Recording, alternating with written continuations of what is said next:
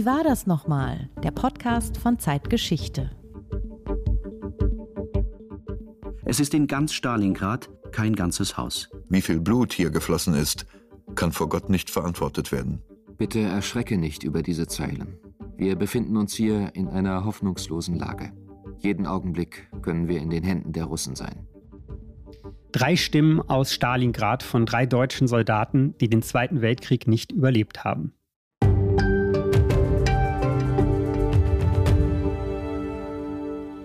Das ist Wie war das nochmal? Der Podcast von Zeitgeschichte mit dem zweiten Teil der Doppelausgabe zu Feldpostbriefen aus Stalingrad.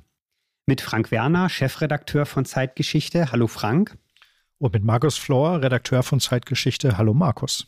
Im ersten Teil unserer Doppelfolge zu den Feldpostbriefen haben wir über den Ablauf der Schlacht gesprochen und darüber, wie die Post den Kessel überhaupt verlassen konnte, in dem die deutschen Soldaten eingeschlossen waren. Und wir haben gehört, wie die Soldaten die Kämpfe und die Stadt erlebt haben, die schon in Schutt und Asche lag, und was sie über ihren Gegner dachten, die Soldaten der Roten Armee. Im zweiten Teil werden wir nun mehr über die Adressaten der Briefe hören. Auch einige Stimmen von sowjetischen Soldaten haben wir dabei. Dann widmen wir uns der eisigen Kälte von Stalingrad. Das ist ja etwas, das mit der Schlacht wohl jeder verbindet, der von ihr gehört hat. Und darüber steht auch viel in den Briefen. Und schließlich sprechen wir über die letzten Briefe, als einige Soldaten schon wissen, dass sie ihre Abschiedsworte niederschreiben. Frank, du hast gegen Ende des ersten Teils darauf hingewiesen, dass man sich schon klar machen muss, dass die Soldaten, die im tiefen Winter aus dem Kessel verzweifelte Briefe schreiben, einige davon hören wir ja auch noch, gleichzeitig auch Täter eines Vernichtungskrieges sind. Aber in diesem Moment eben auch Opfer der Umstände. Ich glaube, das ist ein ganz wichtiger Punkt und ein Hinweis darauf vielleicht auch, warum Stalingrad, wie kaum etwas anderes, für die Erinnerung an den Zweiten Weltkrieg steht. Wir werden nun gleich einige Passagen aus den Briefen hören, in denen die Soldaten sehnsüchtig, ja fast verletzlich klingen. Dabei sollte man ja vielleicht aber doch immer mithören, dass sie gleichzeitig dort, wo sie sind, als Aggressoren, als Eroberer sind, tausende Kilometer weit weg von zu Hause. Ja, und angesichts solcher Distanzen waren Briefe überhaupt die einzige Möglichkeit, in Kontakt mit den Lieben in der Heimat zu bleiben. Vielleicht muss man das einmal sagen. Wir älteren Leute, lieber Markus, wir erinnern uns ja noch, dass es eine Zeit vor dem Smartphone gab, in der Postkarten und Briefe alternativlos waren, wenn man Grüße aus der Ferne senden wollte. Und in Stalingrad konnte man noch nicht einmal Fronturlaub nehmen, so wie von anderen Fronten das zumindest ab und zu möglich war. Die Briefe waren also wirklich die einzige Verbindung zur Außenwelt, die letzte Verbindung zum alten Leben. Man kann sagen, dass sie unter diesen extremen Umständen eine Art Ersatz für das Leben selbst waren. Insofern steht in vielen Briefen aus Stalingrad mehr oder weniger das Gleiche mit einer besonderen Konjunktur an den Weihnachtstagen. Die Soldaten sehnen sich nach der Heimat, nach ihrer Familie, nach der Geborgenheit des Zuhause und nach Kuchen, wie wir gleich hören werden. Wir hören nun Zitate aus drei Briefen. Zuerst vom Obergefreiten Erwin Guhl, der schon am 11. November, also gut zehn Tage bevor sich der Ring schließt, weiß, dass er keinen Urlaub bekommen wird. Der zweite Brief stammt vom Unteroffizier Herwig Schürl, der sich am 13. Dezember nach Hause bei ihm nach Wien träumt auf dem Weihnachtsmarkt. Und im dritten Brief beschreibt der Kanonier Max Breuer, wie trostlos er das Fest im Felde vor Stalingrad erwartet. Ihr werdet Weihnachten ohne mich feiern müssen und ich ohne euch, weit entfernt in russischer Steppe und Einsamkeit. Mir werden keine Weihnachtsglocken läuten, aber in Gedanken werde ich dann doch bei euch weilen, werde ich den Christbaum vor mir sehen, aber leider nur in Gedanken. Walte Gott, dass das die letzte Kriegsweihnachten sein wird. Wie schön wäre es erst, wenn ich jetzt mit Hansi am Christkindlmarkt sein könnte. Doch Krieg ist auf Erden und viele tausende Menschen stehen hier im Ringen gegen den Weltfeind. Zuerst ein Ende und dann mit doppelter Freude alles genießen, was man in den Jahren der Dienstzeit alles hat versäumen müssen. Und ich und wir alle hier heraußen nehmen dieses Opfer gerne auf uns, damit unsere Jugend frohe und lichtere Tage hat und nie das Wort Krieg in den Mund nehmen muss. Es wird das trostloseste Weihnachten sein, das ich je erlebt habe. Aus Marketenderwaren werden wir jeder 60 bis 70 Zigaretten und vier Mann eine Flasche Schnaps bekommen. Das ist ein kleiner und billiger Trost. Heiligabend möchte ich mich am liebsten sinnlos besaufen, um besser über diese Stunden hinwegzukommen. Das soll nun nicht heißen, dass ihr euch Weihnachten nicht schön gestalten sollt. Ich werde froh und glücklich sein, wenn du mir mitteilst, dass ihr schöne Weihnachten verlebt habt. Die Briefe scheinen mir für die Soldaten eine Möglichkeit zu sein, sich zumindest in der Theorie noch zu versichern, dass sie auch ein anderes Leben haben, in das sie eines Tages wieder zurückkehren. Ja, ganz genau. Ich glaube auch, es ist eine Art Selbstvergewisserung, dass es die Heimat, dass es dieses alte Leben überhaupt noch gibt. Und umso schwerer wiegt es dann, wenn auch dieser letzte Strohhalm bricht, wenn der Kontakt nicht mehr regelmäßig funktioniert und die eigenen Briefe unbeantwortet bleiben. Zwei Beispiele dazu. Der Funker Heinrich Becker schreibt an seine Mutter und der Obergefreite Wolfgang Berg wendet sich am 29. Dezember 1942 vorwurfsvoll an seine Ehefrau. Meine liebe Mami, wie freue ich mich über jeden Brief von dir. Es ist so eine ganz andere Welt, eine schöne, liebenswerte Welt, die von euch kommt und die man hier so sehr nötig hat. Jeder Brief ist ein Geschenk für mich, für das ich euch leider nur auf diese Weise danken kann. Wenn die Post mal länger ausbleibt, ist es bald schlimmer, als wenn es mal nichts zu essen gibt. Es hat ja alles keinen Zweck mehr. Ich habe schon so viele Briefe an dich geschrieben und bekomme von dir keine Antwort. Dein letzter Brief war vom 17. November, den ich vor etwa 14 Tagen erhalten habe. Was ist bei euch eigentlich zu Haus los? Hoffentlich bekomme ich auf diesen Brief gleich Nachricht. Liebling, du kannst dir gar nicht vorstellen, wie das ist, wenn ich keine Post von dir erhalte. Die Soldaten waren aber nicht nur Liebhaber, Eheleute und Söhne, sie waren auch Väter. Väter, die sich fragen, was sie gerade alles verpassen, wenn ihre Kinder ohne sie groß werden. Und die sich fragen, ob sie ihre Ehefrauen und Kinder überhaupt noch einmal wiedersehen. Wir hören den Hauptfeldwebel Reinhold Moog vom 4. Januar 1943.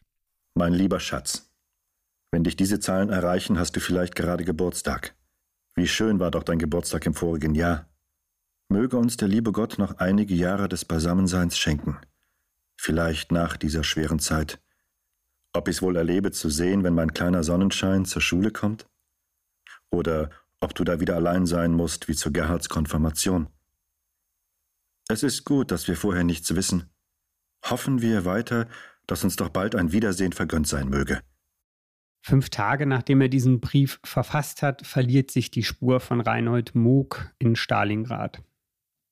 In manchen Briefen tritt die Todesahnung der Soldaten schon deutlich hervor und es ist schon bitter, diese Briefe heute zu lesen und die Antwort auf bestimmte Fragen aus diesen Briefen, auf die Wünsche zu kennen. So ist es auch beim Gefreiten Alois Müller. Er schreibt zum Jahreswechsel 1942-1943 in die Heimat. Geliebtes Putzel, sende die innigsten Grüße von der Front. Ein Datum weiß ich nicht mehr. Ich schreibe im Finstern und es geht sehr schlecht. Wir liegen nun schon 14 Tage in der Stellung.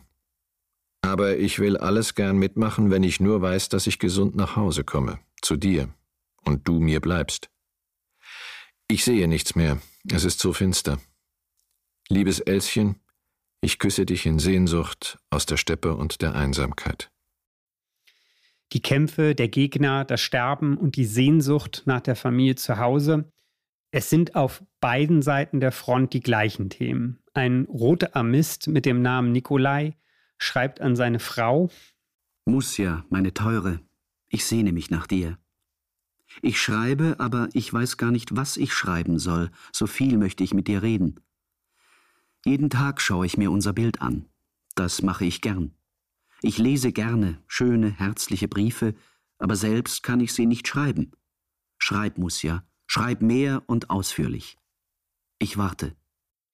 Diese Briefe, ob nun deutsche oder sowjetische, haben eine unmittelbare Wirkung, zumindest auf mich, weil sie so allgemein menschlich sind denke ich. Aber mal ganz nüchtern gefragt, Frank, welche Funktion hatten diese Briefe für ihre Absender? Sie waren oft eine kleine Flucht aus dem Krieg, würde ich sagen. Die Soldaten konnten für einen kurzen Moment wegträumen und ihre Gedanken zu ihren Lieben in der Heimat schweifen lassen. Und das klingt paradox, aber gerade das stabilisierte dann ihre Identität als Soldat. Viele Soldaten identifizierten sich ja mit ihrer Rolle. Sie waren stolz auf ihr Soldatsein Und sie dienten nicht nur aus Gehorsam, wie es dann später immer wieder hieß. Aber dieses Soldatsein wollen, das Bewährungsstreben in Uniform, das war eigentlich immer an ein absehbares Ende gebunden. Es war zeitlich befristet. Und je ferner dieses Ende schien, desto mehr trat dann das zivile Leben, die Familie und der Beruf in der Heimat in den Vordergrund. Das kann man schon 1941 beobachten, als sich der Feldzug im Osten unerwartet in die Länge zieht.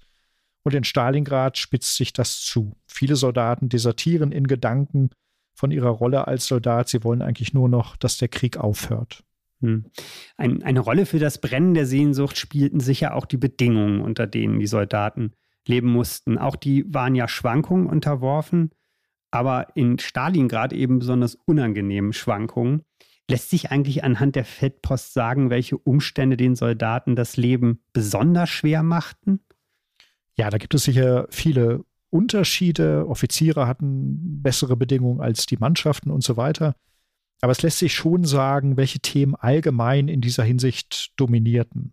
Und das sagen uns auch die Berichte der Feldpost-Prüfstellen, also jener Dienststellen, die es wissen mussten, weil sie die Briefe inspizierten. Die Prüfstellen sollten nicht nur die Einhaltung der Zensur kontrollieren, sondern sie hatten auch die Aufgabe, ein Stimmungsbild der Truppe zu erstellen und das dann an das Oberkommando zu melden, ähnlich wie es der SD in seinen Lageberichten tat. Für die Briefe aus Stalingrad sind drei Prüfberichte erhalten. In einem wird die Zahl von 11.000 geprüften Briefen genannt und das ist schon eine gehörige Menge, um ein Stimmungsbild zu zeichnen. Was haben die Berichte denn zum Ergebnis gehabt? Es gibt vier Themen, die in den Prüfberichten immer wieder zitiert werden. Die Kälte, der Hunger, das Ungeziefer und die Krankheiten. Das sind aus Sicht der deutschen Soldaten sozusagen die vier apokalyptischen Reiter. Wir hören dazu zwei Briefe, in denen Soldaten beschreiben, wie und mit was sie die Feiertage verbringen mussten. Beide stammen vom 2. Januar 1943. Der erste ist verfasst vom Infanteristen Walter Museus, der zweite vom Schützen Friedrich Eberhard. Leider konnte ich euch während der Feiertage keinen Brief schreiben, denn da lag ich im Krankenbunker mit Furunkulose. Sie soll von den Läusen kommen. Wir haben jetzt eine grausige Kälte und die Erfrierungen nehmen dauernd zu. Ich habe mir auch meinen linken Fuß tüchtig angefroren und durchgelaufen. Hoffentlich wird nicht wieder so ein Abzess mit Lymphdrüsenentzündung daraus, denn hier wird so etwas anders behandelt als in Frankfurt oder. Mein drittes Leiden sind die Läuse. Sie fressen mich geradezu auf, obwohl ich fast täglich einige hundert knacke. Sie können einen verrückt machen. Wir sind einen Tag vor Heiligabend plötzlich aus der vordersten Linie, also der Hauptkampflinie, abgelöst worden. Wir haben fünf Wochen drin gelegen und ich habe hundertfach Glück gehabt. Wie wir jetzt abgelöst wurden und wieder nachts nach Stalingrad marschierten, bin ich zusammengeklappt. Und seit der Zeit liege ich in einem Bunker, wo die alle sind, die auch dasselbe haben, eine Art Ruhe. Ich bin total abgemagert.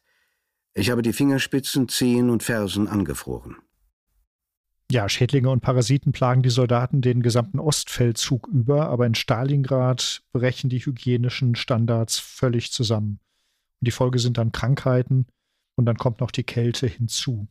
An den Weihnachtstagen fällt die Temperatur zum ersten Mal auf minus 30 Grad.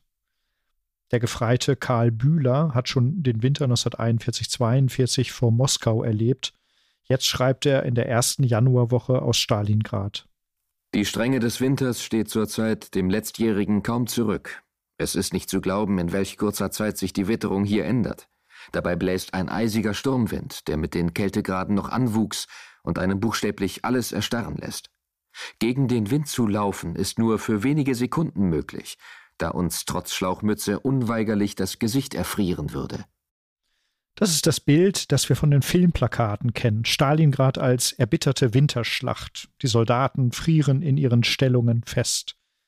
Wir sprechen aber von derselben Schlacht, wenn wir noch einmal, wie in unserer ersten Folge, erwähnen, dass die Deutschen Stalingrad in der Sommerhitze des August und September angegriffen haben.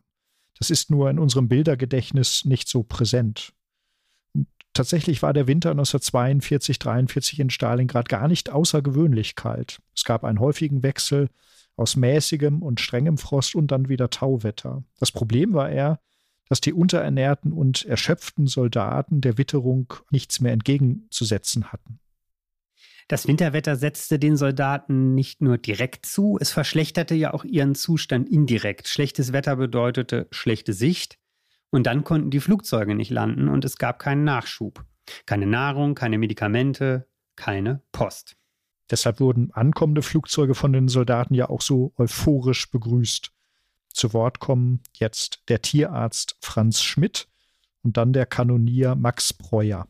Du kannst dir gar nicht vorstellen, was für eine Freude es für uns alle ist, wenn die Flugzeuge in majestätischer Ruhe täglich ankommen, trotz aller Russenjäger, um uns zu verproviantieren. Es ist doch das einzige Verbindungsstück zwischen der Außenwelt und uns. Im Sommer hatten wir zu essen genug und Durst in der Salzsteppe, dass der höchste Genuss für uns ein Glas Wasser gewesen wäre. Jetzt haben wir Hunger. Du kannst dir gar nicht vorstellen, wie es einem jeden von uns durchs Herz geht, wenn ein Flugzeug, die gute Ju, startet und in Richtung Heimat davonfliegt. Wenn sie kommt, brüllt alles vor Freude. Wenn sie wegfliegt, möchte jeder mit. Die gute Ju, das ist die Junkers Ju-52, eine Transportmaschine der Luftwaffe. Es gab aber viel zu wenige von diesen Maschinen und die Verluste waren extrem hoch. 495 Flugzeuge gingen verloren, etwa die Hälfte der eingesetzten Flotte. Die Versorgung über die Luftbrücke scheiterte. Der übliche Bedarf einer Armee dieser Größe, der lag bei 950 Tonnen Nachschub pro Tag, also Verpflegung, Munition und Kraftstoff im Wesentlichen. Und die von Hermann Göring versprochene Mindestmenge, die man liefern wollte, die lag bei 500 Tonnen am Tag. Doch auch das hat die Luftwaffe an keinem einzigen Tag geschafft. Der beste Tag war der 19. Dezember. Da kamen 225 Tonnen an. Im Durchschnitt waren es aber nur 100 Tonnen. Und die Folge war, dass die Ernährungsrationen im Kessel immer weiter reduziert werden mussten. Kurz nach der Einschließung wurden die Rationen auf 350 Gramm Brot pro Kopf und Tag halbiert. Dazu gab es etwas Fett und Suppe. Und der Quartiermeister der 6. Armee versicherte, dass die Truppe mit diesen Sätzen zwei Wochen durchhalten könne. Tatsächlich war die 6. Armee aber zehn Wochen eingeschlossen. Am 22. Dezember reichte der Nahrungsmittelvorrat noch für zwei bis vier Tage. Also wurden die Rationen weiter gesenkt auf 100 Gramm und schließlich auf 75 und 50 Gramm Brot. Das war zum Leben zu wenig, aber noch zu viel, um sofort zu sterben. Nun wusste ja aber niemand, wann die Einkesselung enden würde. Was taten dann die Kommandeure? Am 28. Januar zog die Führung der 6. Armee, wenn man so will, die letzte Konsequenz aus ihrem Wahn, befehlstreu in den Untergang zu gehen. Sie befahl an Verwundete und Kranke keine Verpflegung mehr auszugeben, damit Kämpfer erhalten bleiben, so hieß es. Einige dieser Kämpfer hören wir jetzt. Zunächst der Gefreite Paul Stör, er schreibt an seine Familie. Das Kohldampfschieben haben wir schon oft kennengelernt. Aber so weit waren wir noch nicht, dass wir uns freuen, wenn es abends Pferdegulasch gibt. Ich hätte nie geglaubt, dass Gaul so gut schmeckt. Hunger tut weh. Letztes Jahr lachten wir über die Russen, wenn sie über ihre Gäule herfielen. Heute lassen wir den Russen nichts mehr übrig. Doch Göring behauptet, der deutsche Soldat hat alles, was er braucht. Man will ja nicht schimpfen, aber zu viel ist zu viel. Der Hunger ist also mächtiger als die vollmundigen Versprechen des Reichsmarschalls Göring und die Propaganda verliert hier ihre Glaubwürdigkeit. Aber auch der Vorrat an Pferden in einer Armee ist endlich. Am 5. Januar bilanziert der Tierarzt Dr. Franz Schmidt. Heute habe ich den ganzen Tag an einem Tätigkeitsbericht gearbeitet, der die letzten Monate umfasst, Oktober bis Dezember, und die Abwärtsentwicklung unserer Pferdewirtschaft hier begründet. Eine traurige Aufstellung. Vor drei Monaten hatten wir noch 7380 Pferde. Jetzt sind sie bis auf etwa 100 alle tot. Nicht nur Pferde, auch Katzen kommen in den Kochtopf und die Leichen von toten Russen werden nach jedem Krumen Brot durchsucht. Insgesamt war die Verpflegung der Roten Armee natürlich deutlich besser. Wir hören auch zu diesem Thema eine sowjetische Stimme, den Offiziersanwärter Viktor Barsow. Er beschreibt seinen Angehörigen, wie er den Jahreswechsel erlebt hat. Das neue Jahr habe ich gut begangen. Am Abend trank ich 250 Gramm Wodka. Die Häppchen dazu waren nicht schlecht. Morgens habe ich wegen des Katers noch 200 Gramm genommen. Denkt aber ja nicht, dass euer Nestküken angefangen hat zu trinken. Oft genug verzichte ich sogar auf die mir zustehenden 100 Gramm. Ganz anders erging es den etwa 4500 sowjetischen Soldaten, die in Stalingrad in deutscher Gefangenschaft waren. Sie erhielten keine Verpflegung mehr und verhungerten jämmerlich. Die Deutschen waren sich selbst am nächsten. Je größer der Hunger ist, desto blühender werden die Sehnsüchte in den Briefen. Die Soldaten träumen von der heimatlichen Küche, von opulenten Mahlzeiten und, das erwähnte ich, von Kuchen. Über Kuchen schreiben die Deutschen fast so häufig wie über die Kälte. Wir hören den Fahnenjunker Werner Karl Ehling von Januar 1943. Ich nehme an, dass es euch allen noch gut geht. Wenn ich in nächster Zeit zu Hause auf einmal auftauche, werde ich mir erstmal ein paar gemütliche Tage machen. Jetzt eine anständige Mailänder Torte hier. Ich glaube, ich gäbe alles dafür. Oder ein Brötchen mit Schinken. Vorläufig alles noch Luftschlösser. Ihr könnt euch denken, wie man sich das hier alles ausmalt. Einen auf den ersten Blick erstaunlichen Brief schreibt der Gefreite Heinz Risse wenige Tage vor dem Jahreswechsel. Er hat keine Sehnsucht nach den Konserven, die er offenbar vor längerer Zeit an seine Ehefrau geschickt hatte. Tatsächlich waren viele Soldaten viel zu unterernährt, um schwere Kost zu vertragen. Danach hören wir den Kanonier Max Breuer, der beschreibt, wie die Rationen im Kessel Tag um Tag karger wurden. Die Dosen mit Fleisch, welche ich dir schickte, kannst du mit ruhigem Gewissen verzehren. Denn was nützten mir diese Dosen, da ich doch kein Brot habe und mein Magen in einer so schlechten Verfassung ist, dass ich das Fleischfett nicht vertragen kann. Mir ist es dauernd schwindelig im Kopf vor Kohldampf. Den Luxus morgens zu frühstücken kann man sich schon gar nicht mehr erlauben. Mittags bekommen wir ein Kochgeschirr Suppe und abends verpinselt man sein Achtel Brot. Da wir für vier Tage ein halbes Brot empfangen, ist es meistens so, dass man der Versuchung nicht widerstehen kann und das Brot in den ersten beiden Tagen schon weg ist. Für vier Tage ein halbes Brot. Am 13. Januar funkte der Quartiermeister der 6. Armee aus dem Kessel, wir haben kein Brot, keine Munition und kein Betriebsstoff. Wir hören zum Schluss zwei Stimmen zu diesem Thema, den Soldaten Hermann May an seine Angehörigen und dann Kurt Haas an seinen Vater. Heute habe ich die ersten Kartoffeln seit sieben Monaten gegessen. Ich habe sie mit Schale gefressen. Die Sehnsucht war groß. Hoffentlich bekomme ich mal Urlaub, damit ich mich erholen könnte. Ich bin fertig. So ein Elend, wie es sich hier bietet, das kann sich niemand vorstellen, der es nicht gesehen hat. Es ist so hart, wenn Kameraden, die verwundet sind, um ein Stück Brot betteln und das Letzte dafür hergeben wollen, und es kann ihnen niemand eins geben. Bald nach der Einkesselung häuften sich unter den deutschen Soldaten Todesfälle, die nicht durch Verwundungen, Krankheiten oder Erfrierungen erklärt werden konnten und die offiziell auf Unterkühlung oder Erschöpfung zurückgeführt wurden. Niemand wollte offiziell von Hungertod sprechen oder das gar in den Totenschein schreiben. Um diese ominösen Todesfälle aufzuklären, wurde sogar ein Armeepathologe in den Kessel eingeflogen, der in der zweiten Dezemberhälfte 50 Obduktionen durchführte. In der Hälfte der Fälle diagnostizierte er Hungerdystrophie, also Tod durch Hunger. Wo der Hungertod um sich griff, muss doch auch die Moral unter den Soldaten immer schlechter geworden sein. Du hast die Feldpostprüfstellen erwähnt, die ja auch Stimmungsbilder zeichnen sollten. Welches Zeugnis stellen die den Soldaten in Stalingrad aus, als der Kessel sich schließt? Anfangs noch ein im Sinne der Führung vorbildliches Zeugnis. Der Prüfbericht für die Zeit bis Weihnachten 1942 bilanziert eine zu 90 Prozent gefasste und zuversichtliche Haltung. Der zweite Bericht der die Post aus der Zeit von Weihnachten bis zum 9. Januar 1943 untersucht, also kurz danach, kommt nur noch auf 70 Prozent Briefe mit Vorbildcharakter. Und danach bricht die Stimmung ein. Der dritte Prüfbericht für den Januar zeigt, wie sich die Zukunftsaussichten verdüsterten und wie die Verzweiflung um sich griff.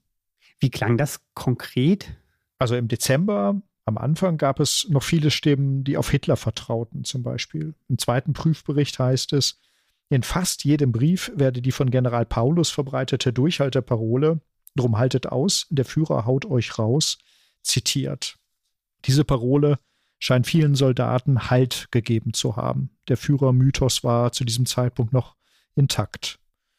Ein Beispiel für Zuversicht in die Führung gibt auch Hauptmann Friedrich Waldhausen. Für ihn ist allerdings nicht Hitler der Hoffnungsträger, sondern ein bekannter General der Wehrmacht. Er schreibt am 28. November Gestern Abend schickte der Feldmarschall von Mannstein folgendes Telegramm an unser eingeschlossenes Häuflein. Haltet aus, ich hau euch raus, Mannstein. Das hat eingeschlagen bei uns. Das war mehr als ein Zug voll Munition und eine Ju voll Verpflegung. Ich habe es gleich allen Soldaten bekannt geben lassen. Wir werden aushalten. Die Stimmung der Truppe ist musterhaft. Alles pfeift und singt. Die meisten Kranken sind schlagartig wieder gesund geworden. Alles ist zuversichtlich. Haltet aus, ich hau euch raus. Beim Soldaten Helmut Gründling ging die Führergläubigkeit sogar so weit, dass er am 29. November vermutete, Hitler persönlich sei in den Kessel gekommen, um den Ausbruch der 6. Armee zu befehlen. Der Führer hat selbst den Befehl dazu gegeben und leitet jetzt selbst die Operationen in unserem Abschnitt. Er war gestern oder vorgestern sogar selbst hier in unserer Nähe. Ein Kamerad von uns hat ihn gesehen. Ihr könnt euch denken, wie ruhig und zuversichtlich wir seitdem sind. Wenn dieser Brief bei euch ankommt, ist hier wieder alles in Ordnung. Ein Kamerad hat ihn gesehen. Das war wohl das, was man eine Latrinenparole nennt. Hitler war nie in Stalingrad. Nein, natürlich nicht. Ein weiteres Beispiel für Zuversicht, aber auch für Kriegsmüdigkeit gibt der Gefreite Paul Wortmann, der zu Neujahr 1943 schreibt. Wird der Endsieg erst 1944 kommen? Kommen wird er. Und dann komme ich auch wieder und werde meine hingelegte Arbeit wieder aufnehmen und eins wissen, was Leben heißt und wie viel tausendmal schöner es ist. Denkt daran, bevor die Bäume wieder grün werden, bin ich bei euch. Bei Paul Wortmann scheint schon durchzuklingen, dass er sich um Optimismus bemühen muss. Ja, ich glaube auch, er, er spricht auch zu sich selbst, nicht nur zu seinen Angehörigen. Und auch der folgende Brief von Militärarzt Horst Rocholl strotzt nicht gerade vor Zuversicht. Er schreibt extrem nüchtern, fast fatalistisch, und trotzdem bleibt er ideologisch in der Spur. Es kann sein, dass man uns im Frühjahr heraushauen kann. Es kann aber ebenso gut sein, dass wir hier kämpfend zugrunde gehen. Wir sind ruhig, sachlich und in bester Verfassung. Wissen wir doch, dass wir hier für Deutschland und unsere Idee, für unseren Führer stehen, um euch ein Leben in Elend und Not zu ersparen. Ein Leben, das ihr besser nicht lebt, sondern von euch werft, ehe man es euch tierisch nimmt. Ehe man euch das Leben tierisch nimmt, das klingt hier fast nur beiläufig an. Aber das war der Refrain vieler Briefe, besonders zu Beginn des Feldzugs gegen die Sowjetunion. Man führte im eigenen Selbstverständnis keinen Angriff, sondern einen präventiven Verteidigungskrieg gegen die grausamen animalischen Bolschewisten, vor denen man fern der Reichsgrenze die eigenen Familien glaubte beschützen zu müssen. Längst nicht alle Soldaten waren so stramme Nazis wie Rocholl, nicht alle begründeten ihr Durchhalten mit dem Nationalsozialismus oder dem Führer, aber fast alle waren überzeugte Antibolschewisten. Für viele deutsche Soldaten wurde das Durchhalten selbst zu einer Art Ideologie. Helmut Gründling gehörte dazu. In seinem Gruß zum neuen Jahr spricht er Klartext über die Situation. Und trotzdem wäre sein Brief von der Prüfstelle wahrscheinlich als vorbildlich eingestuft worden. Hoffen wir auf einen baldigen Frieden und ein gesundes Wiedersehen. Freuen wir uns auf kommende, bessere Zeiten. Schlimmer als es augenblicklich ist, kann es nicht werden. Nur besser. Also, Kopf hoch, Zähne zusammen und aushalten. Die Zeit muss ja vorbeigehen. Sie rennt förmlich. Das ist auch ganz vernünftig eingerichtet in der Welt. Alles hat ein Ende. Auch dieser ulkige Krieg. Dieser ulkige Krieg. Ein wenig überraschend finde ich, dass ein Soldat, der das Neujahr 1943 im Stalingrader Kessel erlebt, einen solchen Brief schreibt und beim Krieg in dem er kämpft, auf das Wort ulkig verfällt. Wie siehst du das? Ja, ich glaube, das ist schwarze Ironie, oder?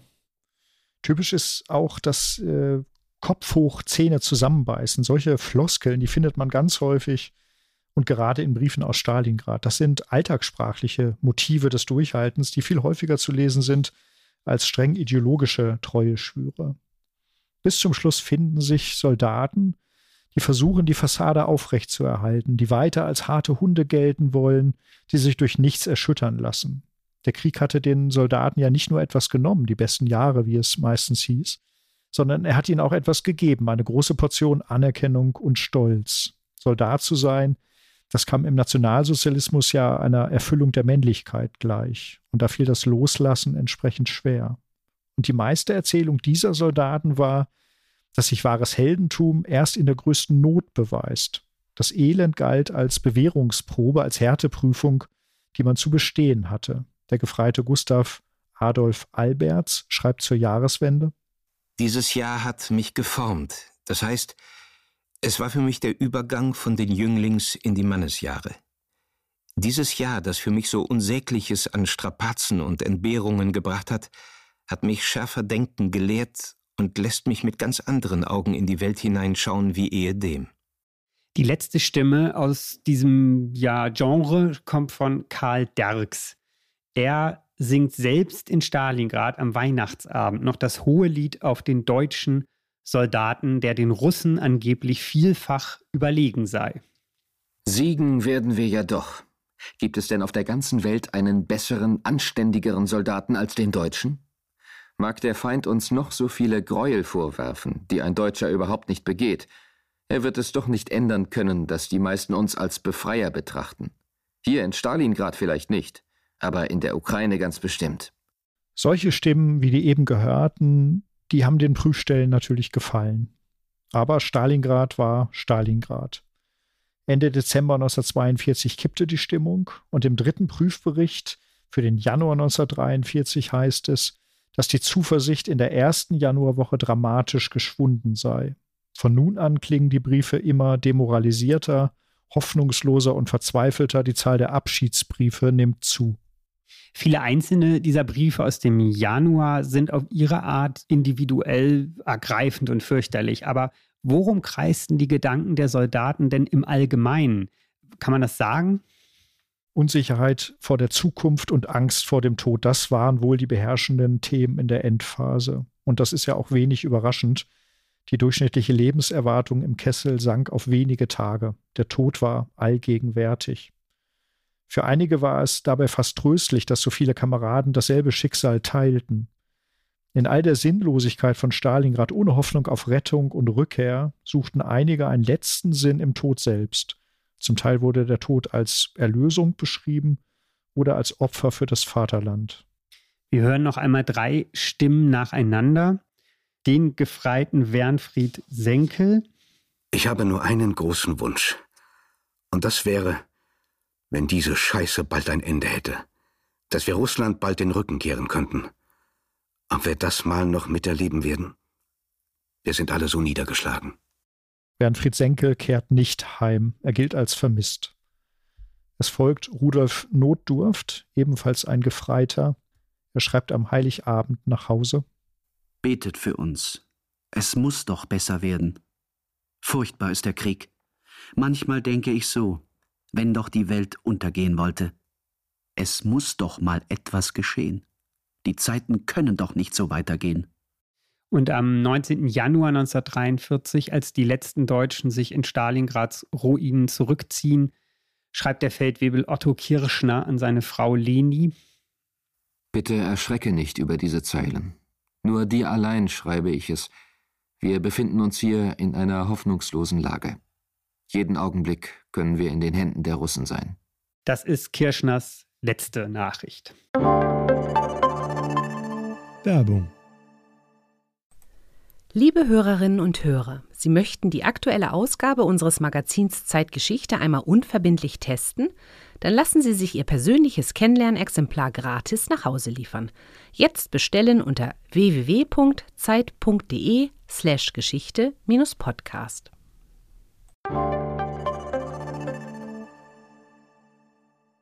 Wenn man diese Briefe nimmt und mit den zuvor gehörten Durchhalteparolen vergleicht, dann sieht man, wie groß das Spektrum der Äußerungen immer noch war.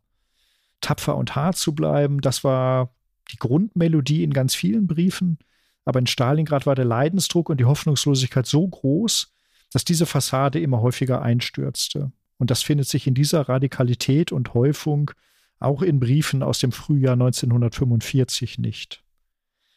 Das, was Feldpostbriefe im Sinne des NS-Regimes ja eigentlich sein sollten, nämlich den tapferen männlichen Geist der Front in die Heimat tragen, das verkehrte sich in diesen späten Briefen ins Gegenteil. Die Briefe wurden zur Bedrohung für die Stimmungslage in der Heimat. Und tatsächlich kommentierte der SD, der Sicherheitsdienst der SS, im Februar 1943, die Briefe aus Stalingrad würden, Zitat, für weite Kreise der Bevölkerung eine große seelische Belastung darstellen. Einige dieser letzten Briefe wollen wir nun noch hören. Aufeinander folgen die Zeilen von Wachtmeister Alfred Just vom 20. Januar. Er gilt danach als verschollen, dann vom Gefreiten Anton Rieser, auch er wird bald vermisst. Und schließlich Rittmeister Heino Graf Witztum, der am 20. Januar selbst mit seinem baldigen Tod rechnet, aber er überlebt. Es geht uns dreckig genug. Aber ich habe noch immer das Gefühl, dass unsere alte Glückssträhne uns auch diesmal nicht im Stich lässt. Wenn es schiefgehen sollte, Herze, dann erwarte nicht, dass ich in Gefangenschaft gehe. Dann lass alle guten Wünsche und alle Liebe, die ich jetzt heiß und lebendig für dich und das Kleine in mir trage, dem Kleinen angedeihen und sei der Welt nicht Gram. Aber noch leben wir.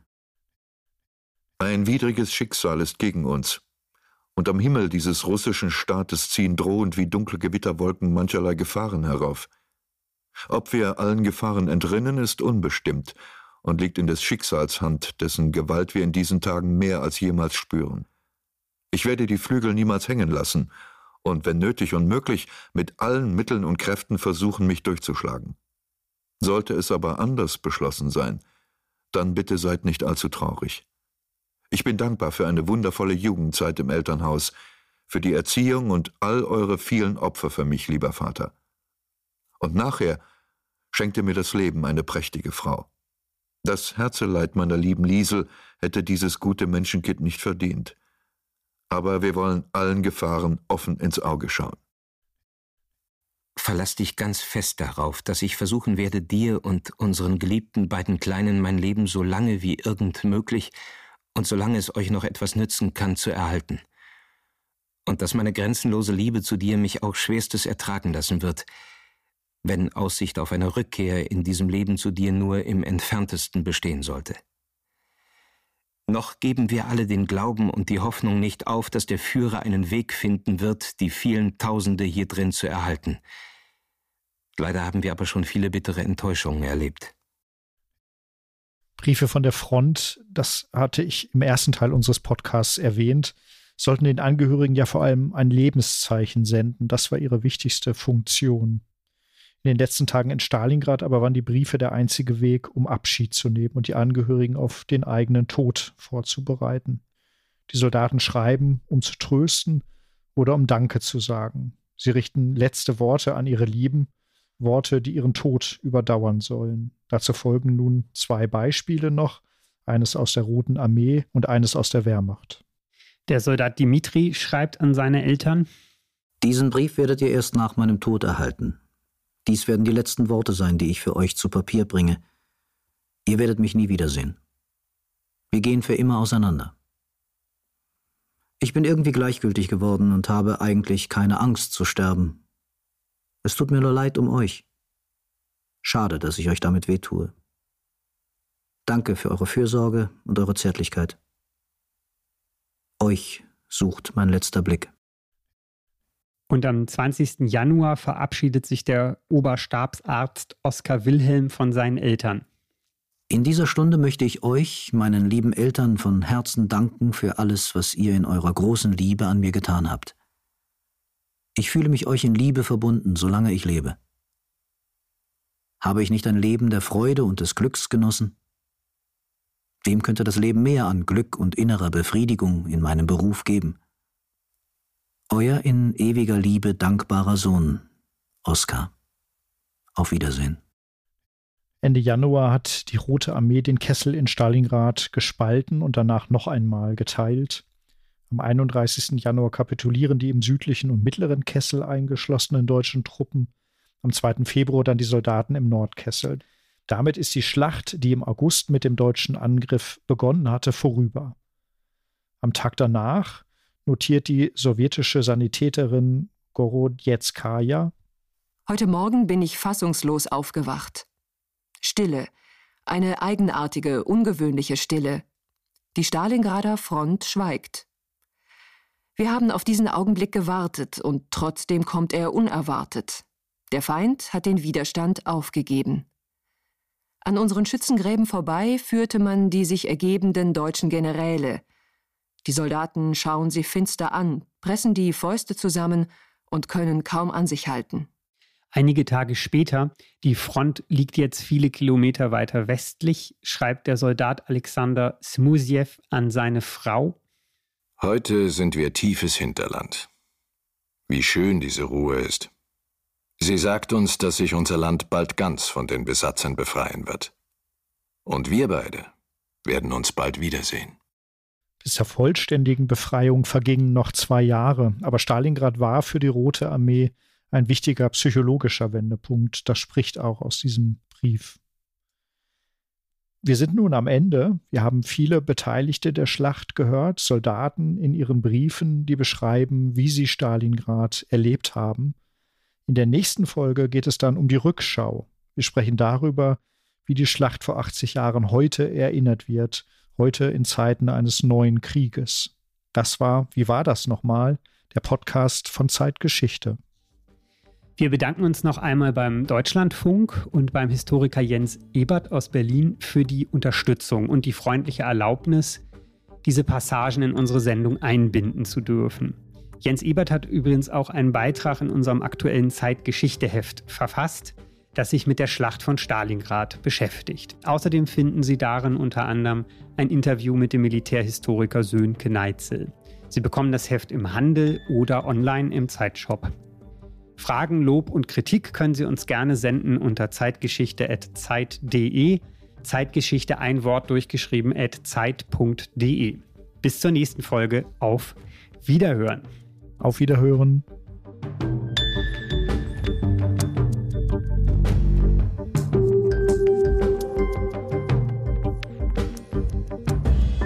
Wie war das nochmal?